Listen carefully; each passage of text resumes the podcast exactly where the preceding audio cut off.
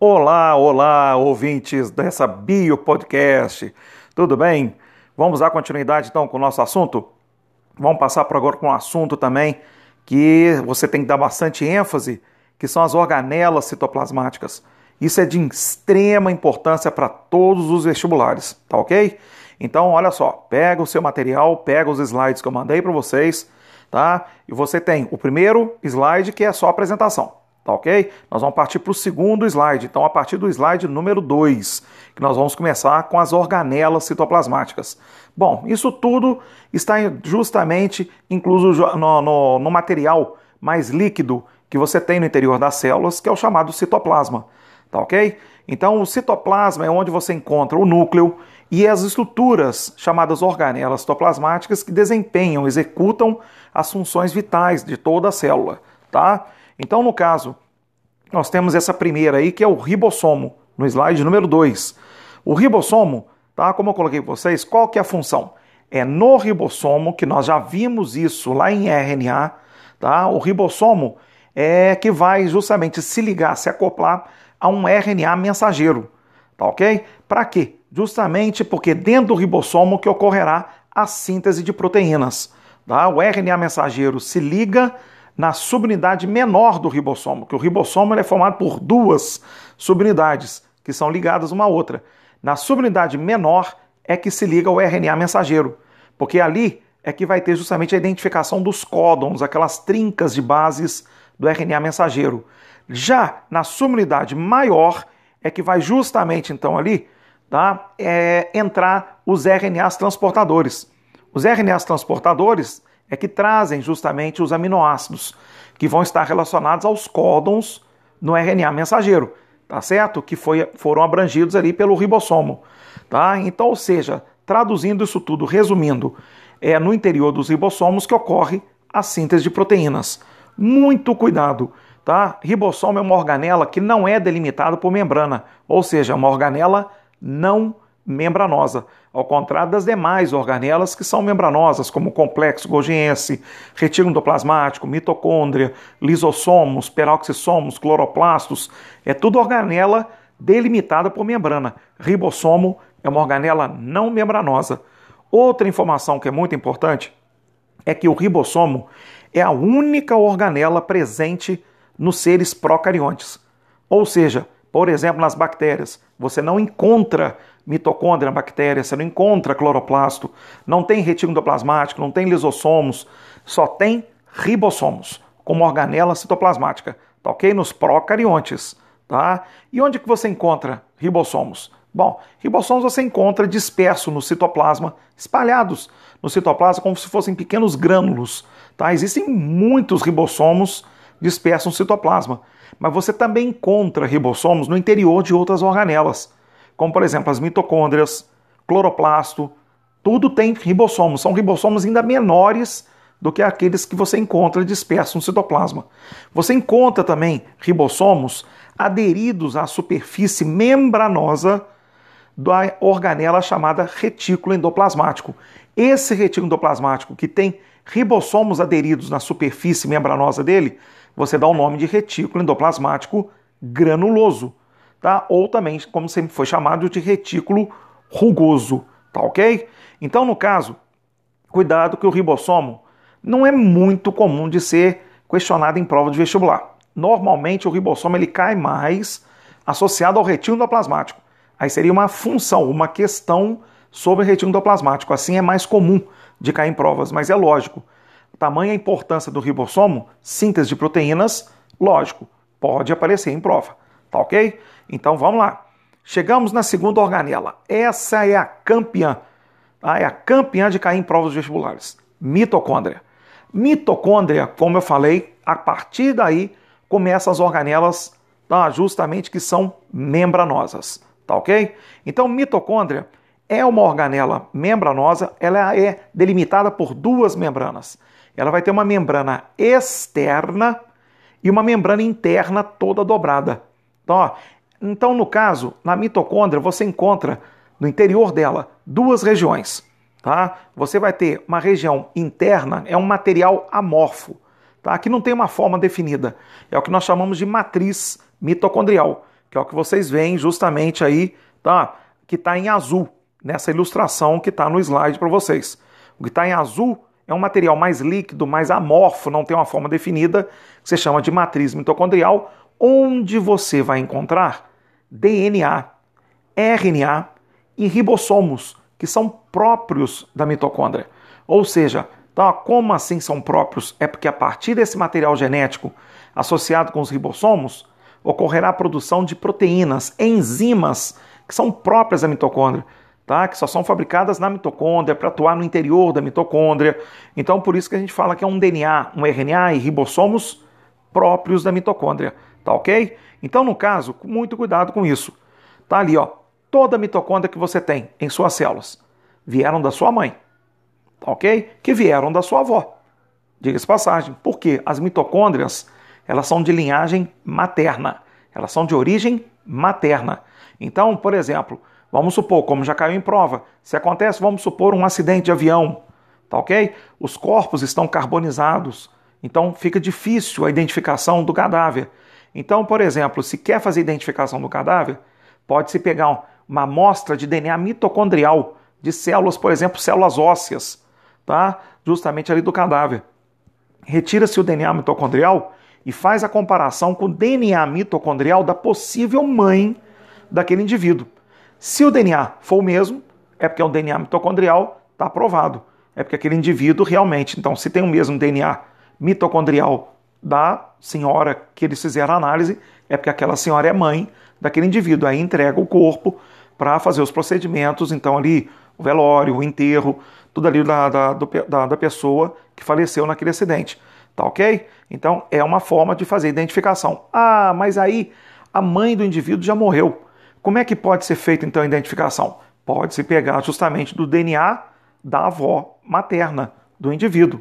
Tá ok? Pode-se fazer assim também. Isso já foi uma questão do Enem, porque é tudo de linhagem materna.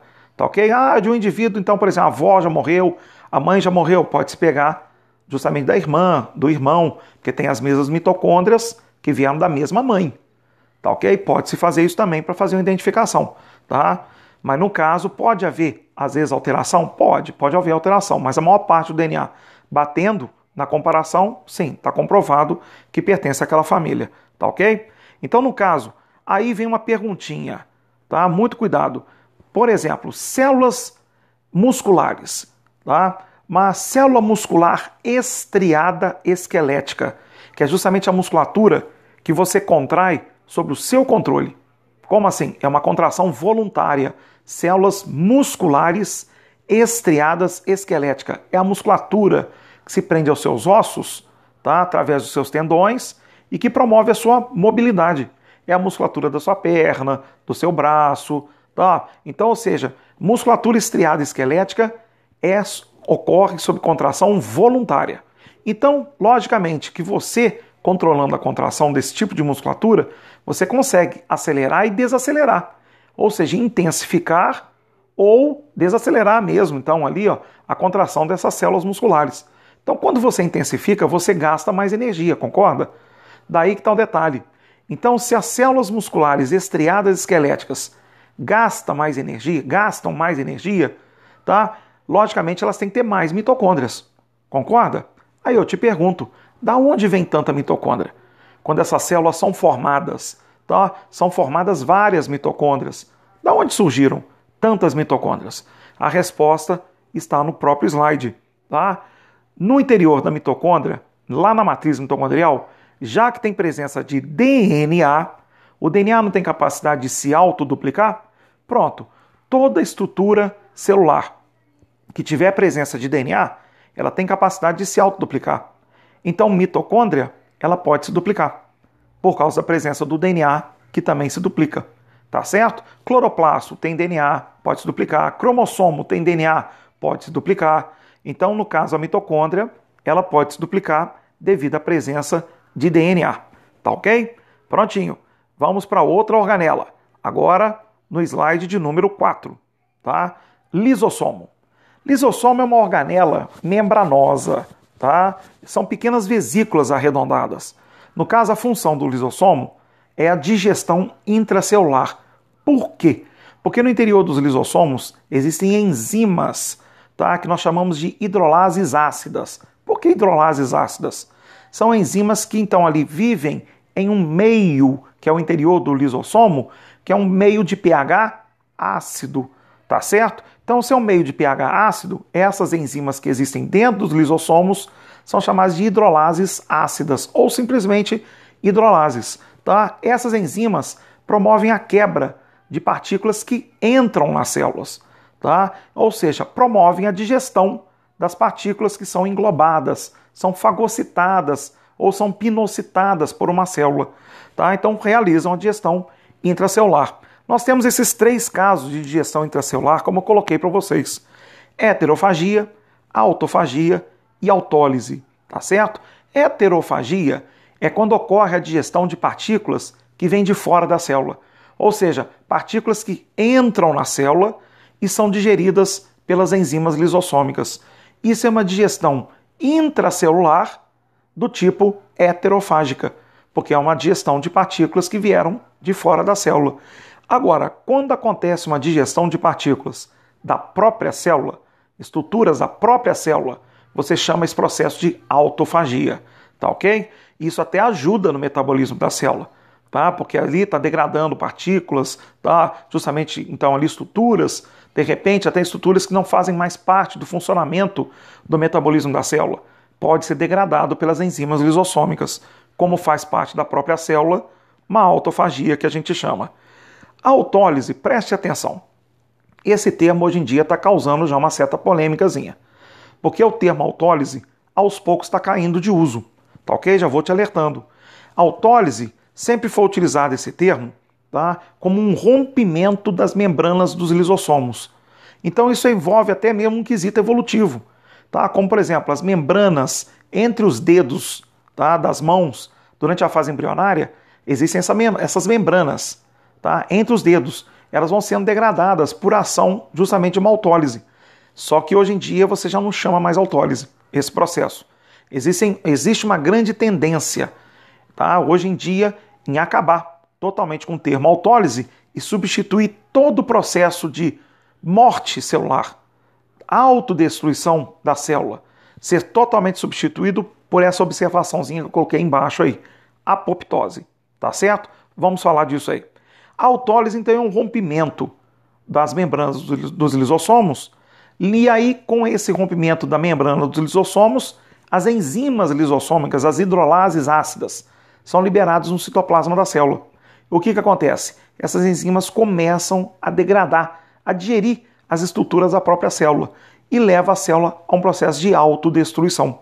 Tá ok? Isso é muito comum, por exemplo, de ser citado tá? em doença como, por exemplo, a, uma doença chamada silicose. A silicose é uma doença pulmonar que é causada, como a gente sempre chamou, por um processo de autólise. Tá? Porque a pessoa, ao inalar pó de sílica, que é uma estrutura muito rígida que você encontra, por exemplo, nas rochas, a sílica vai para os pulmões e não consegue ser digerida pelos, pelas enzimas lisossômicas. Isso acaba levando à morte de células pulmonares, causando essa doença chamada silicose. Tá ok? O desaparecimento da cauda do girino, até uns tempos atrás, era só considerada como autólise, mas já vou te alertando. Hoje em dia já está sendo mais considerada como apoptose. Puxa, Vasco, eu vou fazer confusão. Que, que é essa apoptose? Então ali é uma morte da célula? É uma morte da célula. Só que tem um pequeno detalhe. Isso é controlado por ação gênica, apoptose, tá certo? Nem sempre então vai envolver uma, um rompimento de lisossomo. Isso aí, a apoptose, envolve a ação de genes, que então programam a célula para ter uma morte, tá? Uma morte no tempo correto, no tempo certo, quando houver necessidade da morte daquela célula. Então, então, cuidado com isso apareceu qualquer coisa falando de morte de uma célula, uma autodestruição, vá no enunciado e observe se está sendo falado no enunciado a expressão morte programada da célula, morte programada por ação gênica. Você vai marcar em apoptose e não silicose. Tá ok? Porque então ali de repente a pessoa que bolou a questão já é adepta dessa mudança do termo é, de autólise para apoptose. Tá ok? Cuidado com essa tá? Essa observaçãozinha então aí, porque hoje em dia já está sendo mudado o termo autólise para apoptose. Daqui a pouquinho nenhum livro mais vai falar de autólise. Na faculdade mesmo, hoje em dia, se fala mais é mesmo apoptose. Tá ok? Então, tudo bem. Vamos para o próximo slide, que é o slide número 5, que aí você tem todo o processo, então, ali, ó, de ação dos lisossomos, tá? Então, ali você tem uma partícula, aí à sua esquerda, tá? Ali de fora da célula, sendo englobada, fagocitada, que depois ela vai sofrer ação dos lisossomos, porque os lisossomos vão lançar sobre o envoltório da partícula englobada, ali dentro do envoltório, vão lançar as hidrolases. E aí promove a digestão intracelular, tá ok? Mas você está vendo que os lisossomos vieram de uma outra organela. Vamos falar dela agora. É justamente no slide 6, tá? Que está relacionado com essa ilustração anterior que a gente acabou de falar. É o complexo Golgiense. Você vai tomar muito cuidado com o complexo Golgiense. São três organelas que eu costumo dizer que cai muito em prova. Tá? Mitocôndria, complexo Golgiense e o retículo endoplasmático. Tá ok? De quebra, os lisossomos de vez em quando aparecem também. Mas essas três, nem pensar de você ir para uma prova sem saber. Mitocôndria, complexo Golgiense e retículo endoplasmático. Então, vamos falar do complexo Golgiense. O complexo Golgiense é um conjunto justamente de bolsas membranosas achatadas e empilhadas uma sobre a outra. Então, de onde partem pequenas vesículas, que também são bolsas membranosas. Tá? Essas vesículas são consideradas como vesículas de secreção. Ou seja, o que é produzido no complexo Golgiense vai ser embalado na forma dessas pequenas vesículas e aí depois essas vesículas podem levar essa, essa produção que foi realizada no complexo Golgiense para fora da célula. Por isso que a gente fala que o complexo Golgiense é um conjunto de bolsas achatadas, membranosas, tá? E que armazenam substâncias na célula, tá? Substâncias que também podem ser produzidas na célula, como por exemplo, tá? É, glicoproteínas, que é a junção de polissacarídeos, tá? Que são carboidratos com proteínas, forma uma secreção à base de glicoproteína. Essas glicoproteínas depois vão ser embaladas numa forma de uma pequena vesícula, como vocês veem no slide seguinte aí, ó. Vocês têm um complexo cogiense. Tá vendo só em amarelo? Olha aí, essas bolsas menores são as vesículas de secreção que estão brotando, vamos dizer assim, do complexo cogiense. Tá ok? Então, as substâncias que são produzidas no complexo cogiense, uma secreção, será embalada na forma dessa pequena vesícula e essa vesícula depois se associa à membrana plasmática e lança para fora a secreção ali produzida, tá ok? Mas também existem também ali ó, a produção, justamente o armazenamento de proteínas. Proteínas podem ser armazenadas então somente proteínas num complexo Golgiense. Aí o complexo Golgiense embala essas proteínas na forma de uma vesícula.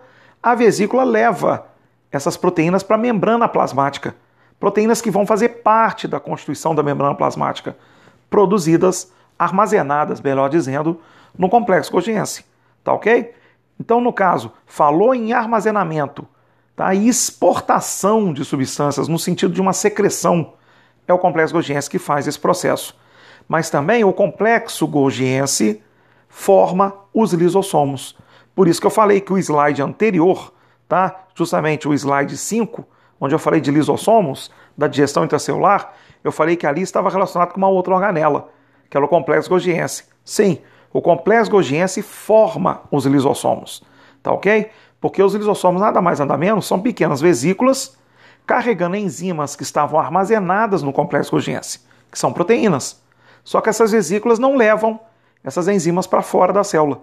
As vesículas permanecem no interior da célula, contendo essas enzimas que vão realizar a digestão intracelular, ou seja, os lisossomos, que são formados então pelo complexo Golgiense. Tá ok? Agora, uma função que eu quero que você tome muito cuidado, já caiu muito em prova de vestibular. É essa função que eu coloquei com esse termozinho que está em azul. O complexo Golgiense é que vai formar o chamado acrossomo ou acrossoma do espermatozoide. Isso é uma pequena bolsa membranosa, tá? Justamente essa bolsa membranosa, chamada acrossomo, presente nos espermatozoides, é que justamente vão vai armazenar enzimas. Enzimas, entre elas, tá? A mais importante é a chamada hialuronidase, com H no início. Hialuronidase, tá? E tem uma outra enzima também chamada acrosina. Tá? O que, que essas enzimas fazem? Hialuronidase, com H, e acrosina. Essas enzimas, elas abrem caminho tá? justamente para que o espermatozoide consiga atingir o ovócito 2, tá? que as mulheres liberam durante o processo, tá? que sempre foi chamado de ovulação. Mas não, o que a mulher libera durante aquele mês, naquela fase que ela está em período fértil, ela libera o ovócito, não é o óvulo. É o ovócito de segunda ordem que a gente chama, ou ovócito 2. Ele sai com duas camadas Tá? Uma camada de glicoproteínas associada com uma camada de células que vem do local, do local de onde tá, justamente esse ovócito 2 foi liberado, lá no ovário da mulher. Tá? Essa estrutura presente no ovário da mulher, de onde é liberado o ovócito 2, é o que nós chamamos de folículo ovariano. Então, algumas células do folículo ovariano, onde o ovócito 2 ele é formado e depois ele é liberado, tá? algumas células lá do folículo saem junto com o ovócito e formam uma camada envoltória de células, tá? que vieram lá do folículo ovariano, a estrutura de onde o ovócito 2 foi liberado. Essas células formam uma camada e abaixo delas tem uma outra camada, uma camada de glicoproteínas, que aí está diretamente em contato com a membrana plasmática do ovócito 2. Esses obstáculos, tá? Esses obstáculos, essa camada de células e essa camada também de glicoproteínas, esses obstáculos são abertos, vamos dizer assim, através dessas enzimas contidas no acrossomo do espermatozoide, a hialuronidase e a acrosina. Elas abrem caminho, tá? justamente afastam essas células que estão envolvendo o ovócito 2, que vieram do folículo ovariano, tá? degradam as proteínas, tá? justamente dessa camada glicoproteica, tá? que fica abaixo da camada de células é, que vieram do folículo ovariano e que está em contato com a membrana plasmática do ovócito 2. Isso tudo ali ó, vai sendo separado. As células, tá, que envolve o ovócito 2 e as proteínas, justamente então ali ó, são degradadas dessa camada que está em contato com a membrana do ovócito 2. Aí o espermatozoide consegue atingir a membrana do ovócito 2 e ocorre a fecundação. Tá ok? Essa é a função justamente do complexo Golgiense formando o acrossomo que contém essas enzimas que abrem caminho para o espermatozoide atingir tá, o ovócito 2 e ocorrer a fecundação. Tá ok? Muito cuidado com essa função aí. Tá joia? Então vamos lá. Tanto é que vocês estão vendo aí, ó, nesse slide número 7, tem o acrossomo do espermatozoide. Eu fi, aí coloquei o, o espermatozoide e essa bolsa que fica na cabeça do espermatozoide é o acrossomo, que tem as enzimas. Tá ok? Que eu acabei de explicar. Vamos para o outro slide, que é o slide de número 8, tá? É o retículo endoplasmático. Retículo endoplasmático, como eu falei agora é mesmo, é uma das organelas que mais aparece em prova, tá? Então nós temos dois tipos dessa organela, que nada mais nada menos é, são canais membranosos, tá? Que estão ligados diretamente também à membrana que envolve o núcleo, chamada de carioteca. Tanto é que toda vez quando você olha um esquema de uma célula, o retículo endoplasmático está sempre mais próximo do núcleo. Por quê? Porque tem continuidade com a carioteca, que é a membrana que envolve o núcleo. Tá? Então nós temos dois tipos desses canais membranosos. E diga-se passagem, tá? tem a mesma natureza química da membrana plasmática e da carioteca. Também é lipoproteico, tá certo? Ou a membrana que forma o retículo endoplasmático é de natureza lipoproteica, também como a membrana plasmática e a carioteca. Nós temos dois tipos de retículo: o retículo chamado liso ou não granuloso e o retículo rugoso ou também chamado de granuloso, tá ok? Então, qual que seria a função do retículo endoplasmático? Os dois realizam transporte, transporte de moléculas, de compostos dentro da célula. Por exemplo, no retículo granuloso, o que, que é esse granuloso? É por causa que você vai encontrar vários grânulos aderidos na superfície membranosa desse retículo endoplasmático. É lá no slide 1 que eu falei isso. Que grânulos são esses? São os ribossomos. Portanto, no retículo endoplasmático granuloso, devido à presença dos ribossomos, tem muita síntese de proteínas ali. essas proteínas são embaladas na forma de pequenas vesículas. Assim como o complexo Golgiense, o retículo endoplasmático também forma uma vesícula. Tá? Porque, por exemplo, o retículo endoplasmático granuloso forma uma vesícula embalando as proteínas que foram produzidas nos ribossomos, que estão aderidos na superfície dele. Essas vesículas saem do retículo granuloso e levam essas proteínas para onde? Para o complexo Golgiense. Ali as proteínas ficam armazenadas, tá? para depois serem embaladas pelo complexo Golgiense em uma outra vesícula e a vesícula se destaca do complexo Golgiense, levando essas proteínas para a membrana plasmática ou para fora da célula, tá certo? Mas no caso, essas proteínas foram produzidas no retículo granuloso.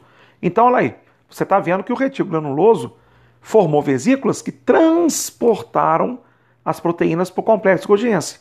Por isso que é uma forma de transporte que o retículo endoplasmático faz. Tá ok?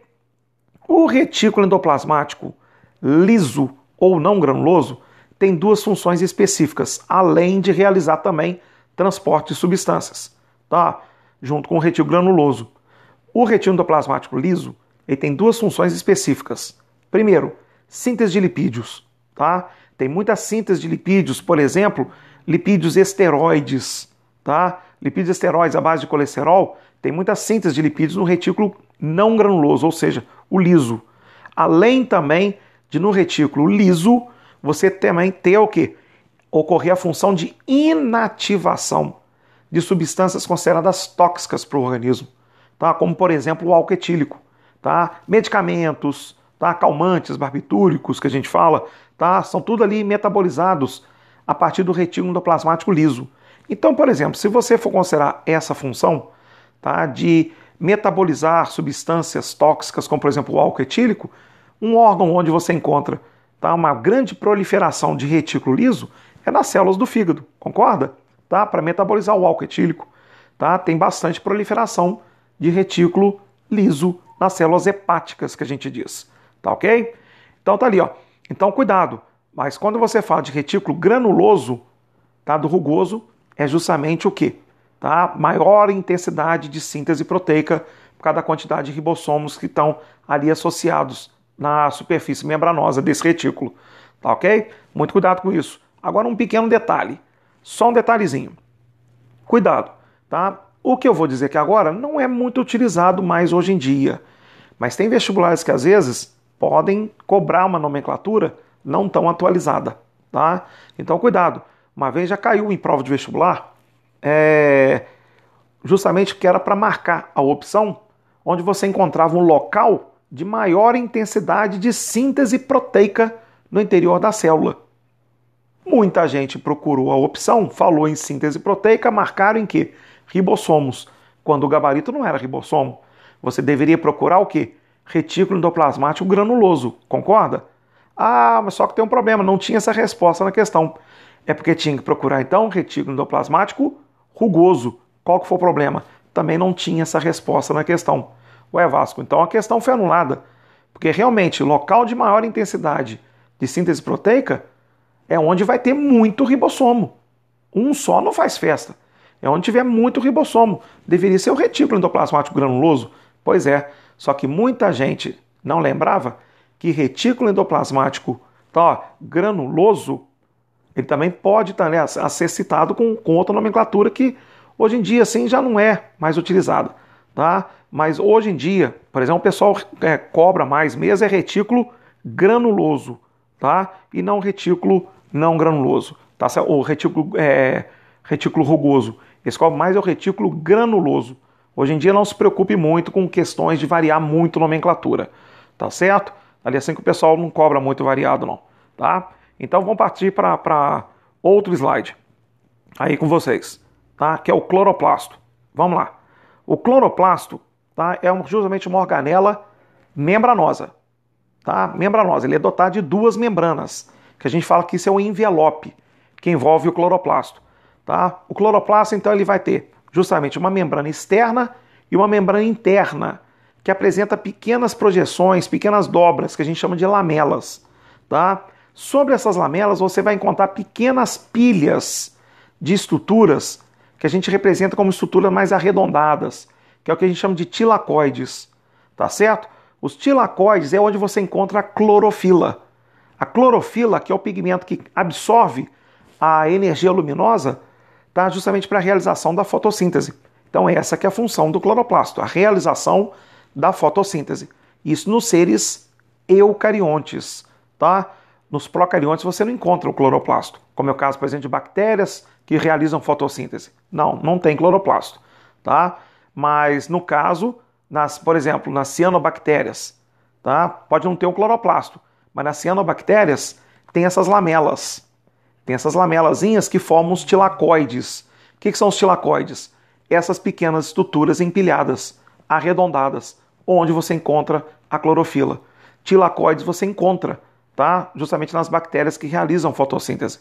Não tem cloroplasto, mas tem tilacoides. Tá ok? Cuidado com isso aí. Então, no caso, cuidado.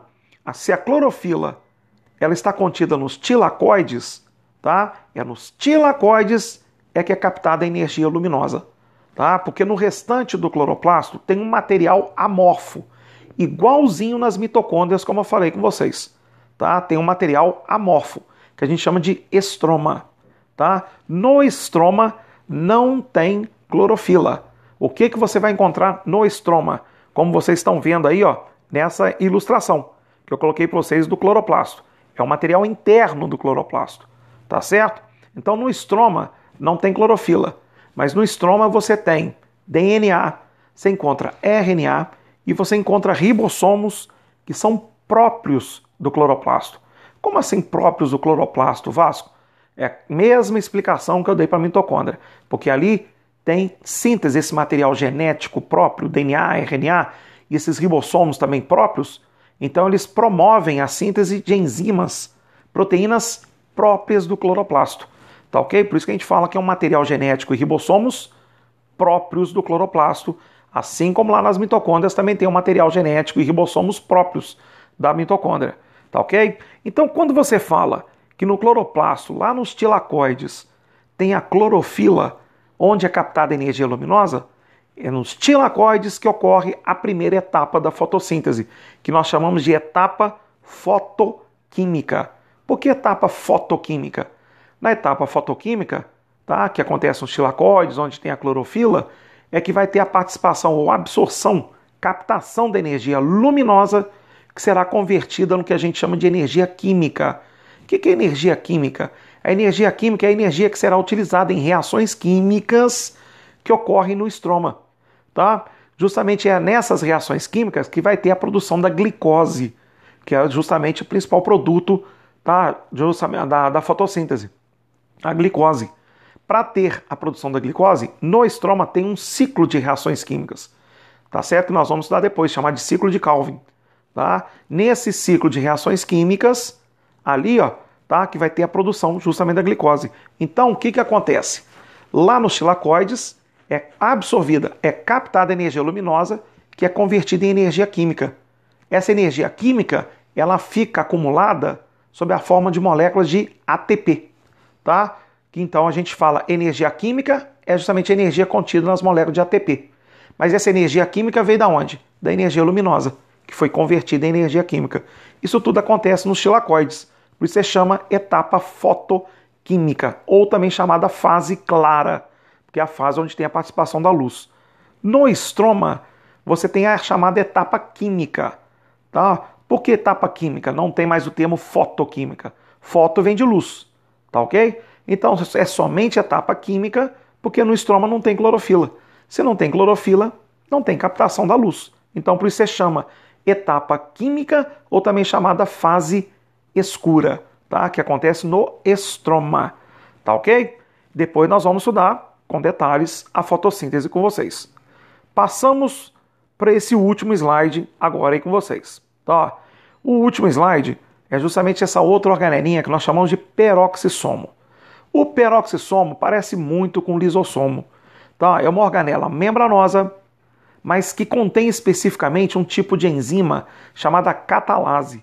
A catalase, preste atenção, ela é um tipo de peroxidase. Tá? Ela não é sinônimo, catalase também chamada peroxidase. Não, catalase é o nome da enzima. Ela é um tipo de peroxidase. Por quê? Porque ela age sobre um tipo específico de peróxido, que é o caso do peróxido de hidrogênio. O que é o peróxido de hidrogênio? A água oxigenada, H2O2. A água oxigenada é produzida em determinadas reações químicas tá, no organismo e ela é tóxica, ela não pode ficar concentrada no organismo. Então, o que, que acontece? A catalase promove o metabolismo tá, justamente da água oxigenada, que é produzida em reações químicas. Então, a água oxigenada, ao ser metabolizada por ação da enzima catalase, vai ter a obtenção de água, água mesmo, composto molecular água, e oxigênio, que será liberado. É aquela velha história, quando você sempre passou uma água oxigenada numa ferida, lembra? A água oxigenada começava a borbulhar. O que era aquilo? Era o oxigênio que está sendo exalado por ação da catalase. Tá certo? Então a catalase, tá? Ela então ali, ó, como ela age sobre um produto tóxico, então ela atua num processo também que a gente pode classificar como uma desintoxicação, tá? Justamente ele promovendo o metabolismo de um composto que é considerado tóxico, tá joia? Então tá ali, ó. Depois, também o peroxissoma, cuidado, ele também promove o metabolismo do álcool etílico, do álcool, tá? Que a pessoa também ingere, também promove, tá? Só que tem um detalhe, aí a pessoa pensa, mas pera aí, Vasco, você explicou agora mesmo que o retículo endoplasmático liso, tá? Ele também promove o metabolismo do álcool etílico, tá? Tanto é que você falou que tem uma grande proliferação de retículo endoplasmático liso nas células do fígado, sim, mas aí que tá o detalhe, o peroxissomo, ele promove apenas uma menor porcentagem tá, da, da, do metabolismo do álcool etílico, somente em torno de 25%, aproximadamente. Os outros, praticamente 75%, quem faz o metabolismo é o retículo endoplasmático liso, que faz isso, ou também chama de não granuloso. Tá ok? Nos vegetais, o peroxissomo também tem uma outra função. Nas sementes tem uma grande concentração de lipídios. Então, para nutrir justamente as células da semente também, o que, que acontece? Os lipídios são convertidos em glicídios, em açúcares. Tá certo? Quem promove essa conversão de lipídios que se encontram armazenados nas sementes para converter lipídio em glicídios, que são açúcares, é o peroxissomo que faz todo esse procedimento. Tá joia? Muito cuidado com isso aí, tá?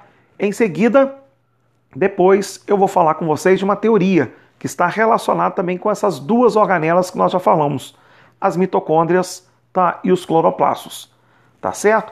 Porque justamente existe uma teoria chamada teoria ou hipótese endossimbiótica, que provavelmente no passado mitocôndrias e cloroplastos tá? era tudo bactéria. Bactérias que foram englobadas por células eucariontes, uma célula eucarionte, por exemplo, englobou uma bactéria. Aí o que acontece? Com o passar do tempo, essa bactéria passou a produzir energia não só para ela, mas também para a célula que a englobou. Aí o que, que aconteceu? Com o passar do tempo, essa célula passou a requisitar cada vez mais energia por parte da bactéria. Com o passar do tempo, provavelmente, de acordo com essa teoria, a bactéria englobada, com o passar do tempo de tanto produzir energia, não só para ela, mas também para a célula que a englobou, ela foi se convertendo, por exemplo, em mitocôndria. Tá? Que no ser, então, ali, por exemplo, ela se converteu em cloroplasto, tá? considerando de repente que era uma bactéria que realizava fotossíntese. Aí se converteu justamente então ali tá? em cloroplasto. Tá? Se foi uma bactéria heterotrófica que não fazia fotossíntese, provavelmente se converteu em mitocôndria. Se era uma bactéria tá? fotossintetizante, provavelmente se converteu em cloroplasto. Tá joia? Então, ou seja, no passado, provavelmente mitocôndrias e cloroplastos eram bactérias, tá? Mas da onde surgiu essa teoria, Vasco? Essa teoria surgiu justamente a partir de uma cientista chamada Lynn Magley, tá? que ela viu alguns aspectos semelhantes entre bactéria, mitocôndrias e cloroplastos. Por exemplo, mitocôndria, cloroplasto e bactéria têm duas membranas, uma externa e uma interna. Bactérias, mitocôndrias e cloroplastos têm ribossomos. Como organela, só ribossomo que tem dentro da mitocôndria, que já é uma organela, e do cloroplasto, que também já é uma organela. A única organela que existe dentro dessas organelas também são os ribossomos. A mesma coisa em bactéria. Só existe ribossomo no interior das bactérias. E tanto mitocôndria quanto cloroplasto quanto bactérias também têm DNA, RNA e os ribossomos que são próprios. são próprios da mitocôndria, do cloroplasto, da bactéria. Então, ou seja, qual seria a justificativa para a teoria endossimbiótica? Que provavelmente mitocôndrias, cloroplastos eram bactérias no passado, que foram englobados por uma célula eucariótica, por exemplo, e aí dentro da célula eucariótica, elas acabaram, essas organelas acabaram se transformando em mitocôndria ou cloroplasto. Tá? Por quê? Quais seriam as justificativas? Repetindo, mitocôndria, cloroplasto e bactéria têm duas membranas, uma externa e uma interna. Mitocôndria, cloroplasto e mitocôndria tá? tem DNA, RNA e ribossomos próprios para a produção de proteínas próprias. E outro detalhe, mitocôndria, cloroplasto e, e bactéria, já que tem presença de DNA, as três estruturas podem também o que? Se autoduplicarem por causa da presença de DNA. Tá ok? Então, muito cuidado com isso aí, que o pessoal pode cobrar de vocês também essa teoria endossimbiótica. Tá? Então, no caso, essas são as organelas que realmente vocês precisam saber, justamente então ali, ó, porque caem muito em prova de vestibular. Tá ok? Então, ó, guardem isso aí direitinho, tá? Estudem, façam os exercícios, dúvidas, podem mandar para mim, tá ok? Que eu vou estar ali, ó, sempre ali à disposição para explicar para vocês. Tá joia? Tá joia, gente? Um grande abraço, bons estudos para vocês. Tchau, tchau e até a próxima Bio Podcast. Tchau, tchau.